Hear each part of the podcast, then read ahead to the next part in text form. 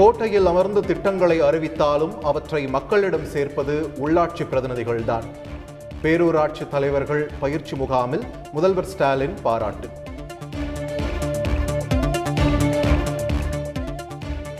பேரூராட்சிகளின் பொதுநிதி உச்சவரம்பை அதிகரித்து முதலமைச்சர் ஸ்டாலின் உத்தரவு. பயிற்சி முகாமில் பேரூராட்சி தலைவர்கள் விடுத்த கோரிக்கையை ஏற்று உடனடியாக அறிவிப்பு.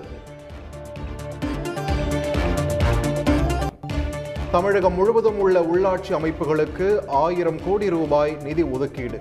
சட்டப்பேரவையில் அமைச்சர் கே. என். நேரு அறிவிப்பு.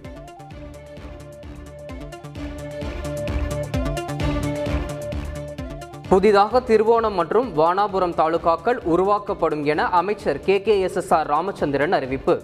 இருநூற்று எழுபத்து நான்கு கிராம நிர்வாக அலுவலர் பணியிடங்கள் நிரப்பப்படும் எனவும் தகவல்.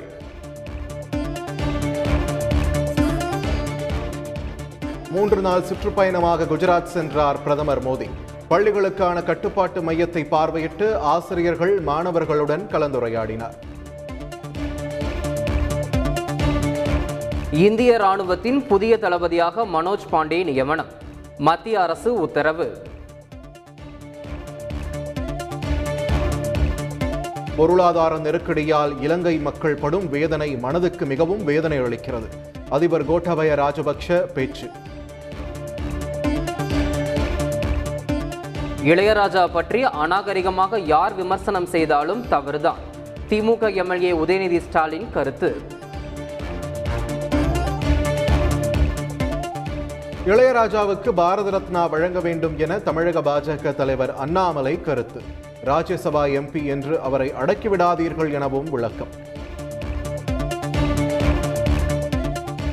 மலைவாசஸ்தலங்களில் உள்ள டாஸ்மாக் கடைகளை திரும்பப் பெறுவது தொடர்பான திட்டத்தை வகுக்காவிட்டால் மூடுமாறு உத்தரவிட நேரிடும். உயர்நீதிமன்றம் எச்சரிக்கை.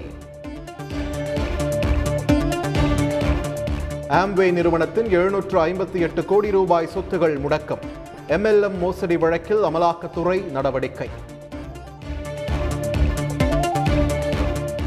நெல்லை மாவட்டம் வீரவநல்லூரில் நான்கரை கிலோ நகையை வழிப்பறி செய்த வழக்கில் சட்டக்கல்லூரி மாணவர் சரணடைந்தார். மீண்டும் ஏப்ரல் இருபத்தி இரண்டாம் தேதியன்று ஆஜர்படுத்துமாறு ஸ்ரீவைகுண்டம் நீதிமன்றம் உத்தரவு. சொற்ப உதவித்தொகையை வழங்கி மாற்றுத்திறனாளிகளை அவமானப்படுத்த வேண்டாம் என உயர்நீதிமன்றம் அதிருப்தி. சமூக நலத்துறை செயலாளர் நேரில் ஆஜராகுமாறு உத்தரவு.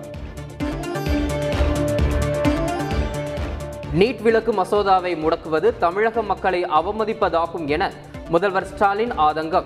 இருநூற்று பத்து நாட்களாக மசோதா முடங்கிய நிலையில் ஆளுநர் அளித்த தேநீர் விருந்தில் எப்படி பங்கேற்க முடியும் எனவும் கேள்வி. ஜெயலலிதாவுக்கு வெளிநாடுகளுக்கு இணையான சிகிச்சை வழங்கியதால் வெளிநாட்டிற்கு அழைத்துச் செல்லவில்லை. ஆறுமுகசாமி ஆணையத்தில் அப்பல்லோ மருத்துவர்கள் விளக்கம். கொடநாடு கொலை கொள்ளை வழக்கில் இருநூற்று பதினேழு சாட்சிகளிடம் இதுவரை விசாரணை. சென்னை உயர்நீதிமன்றத்தில் காவல்துறை தரப்பில் விளக்கம்.